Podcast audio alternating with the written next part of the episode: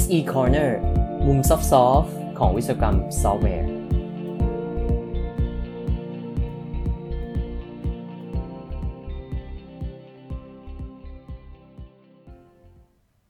ซอฟต์แวร์ของคุณมีความเสี่ยงมากน้อยแค่ไหนครับ วันนี้เราจะมาดูกันว่าวิธีการวัดแบบหนึ่งที่ช่วยให้เราสามารถวิเคราะห์ความเสี่ยงของซอฟต์แวร์โปรเจกต์ได้ ที่เรียกว่า bus factor นั้นเป็นอย่างไรครับ สวัสดีครับ SE Corner episode 101 ครับ กับผมชัยยงค์ รักขิตเวชสกุลครับ ใน episode นี้นะครับ ผมหยิบวิธีการวัดซอฟต์แวร์แบบหนึ่งมาพูดคุยกัน น่าสนใจมากเลยครับ เป็น measure ที่เรียกว่า bus factor หรือ truck factor นั่นเอง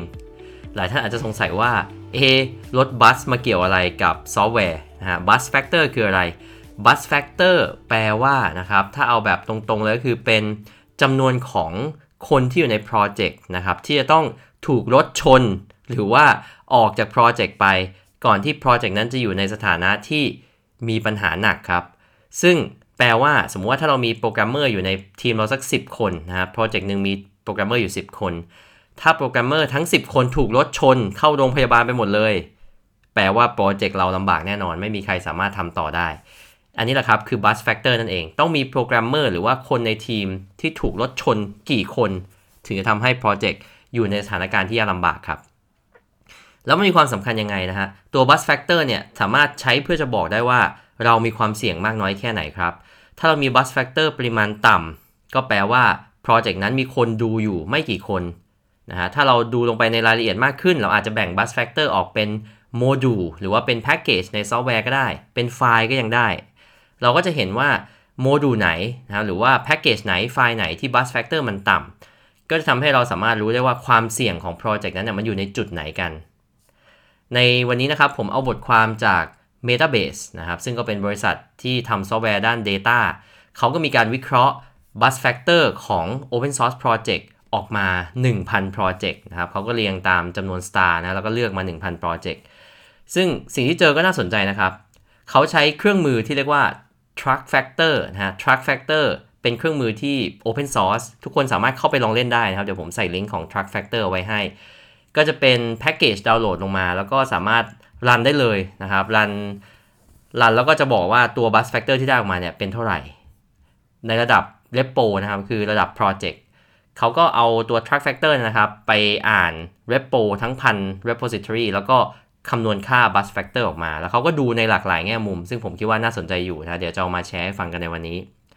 อย่างแรกก็คือเขาดูว่าทั้งหมดเลย project 1,000 project เนี่ย มีความการกระจายของตัว bus factor เป็นอย่างไรบ้าง สิ่งที่พบนะครับคือเกือบครึ่งหนึ่งของ bus factor เอ่อ เกือบครึ่งหนึ่งของ project ทั้งหมด มี bus factor อยู่แค่เลข 1 หรือ 2 เท่านั้น คือน้อยมากนะครับ มีคนดูอยู่แค่ 1 คน 2 คน ที่เป็น active contributor นะเป็นคนที่ทำงาน อย่างจริงจังคอย maintain ซอฟต์แวร์อยู่จริง ๆ นะครับ ซึ่งวิธีคิด bus factor เดี๋ยวจะไม่ลงใน detail แล้วกันนะครับ ก็เขาจะมีวิธีดูว่าคนไหนที่เป็นคนที่ active แล้วก็ไม่ใช่แค่มาแบบ commit หนึ่งครั้ง หรือว่ามาแตะไฟล์นิดหน่อยอย่างเงี้ยนะก็มีวิธีการคำนวณหลากหลายรูปแบบอยู่นะครับ เอาเป็นว่าในในตัวโปรเจกต์ที่เขาวิเคราะห์มามีเกือบครึ่งนะครับที่มี bus factor อยู่แค่ 1 หรือ2นะถือว่าต่ำมากเลยอีกอย่างหนึ่งก็คือเขาลองดูว่ามันมี correlation นะครับมีความสอดคล้องกันไหมระหว่าง จำนวนของ star แล้วก็จำนวนของ bus factor เออเป็นไปได้ไหมว่าถ้าโปรเจกต์ไหนที่มัน popular มันมี star เยอะๆ มันอาจจะมี bus factor เยอะหรือเปล่านะครับแต่ว่าพอคิดออกมาแล้วก็ไม่ได้เจอ correlation อะไรนะเพราะนั้นคือไม่ได้เกี่ยวกันว่าโปรเจกต์ที่มี star เยอะๆ จะต้องมี bus factor สูงๆนะเกิดได้ขึ้นกับทุกโปรเจกต์เลย ถ้าดูเป็น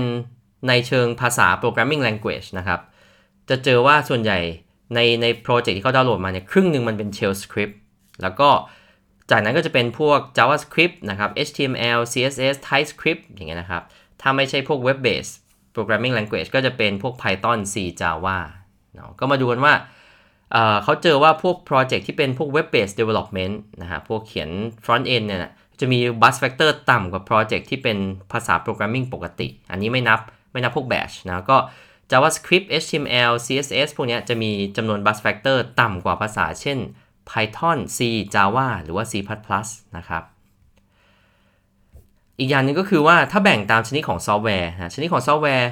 เช่นโปรเจกต์ที่เป็น back end นะต่างกันยังไงกับ front end นะครับต่างกันยังไงกับ machine learning อย่างเงี้ยนะครับเขาพบว่า Project ที่เป็น Machine Learning เป็น Project ที่มี Bus Factor สูง ค่อนข้างสูงกว่าอย่างอื่นพอสมควรเลยนะครับ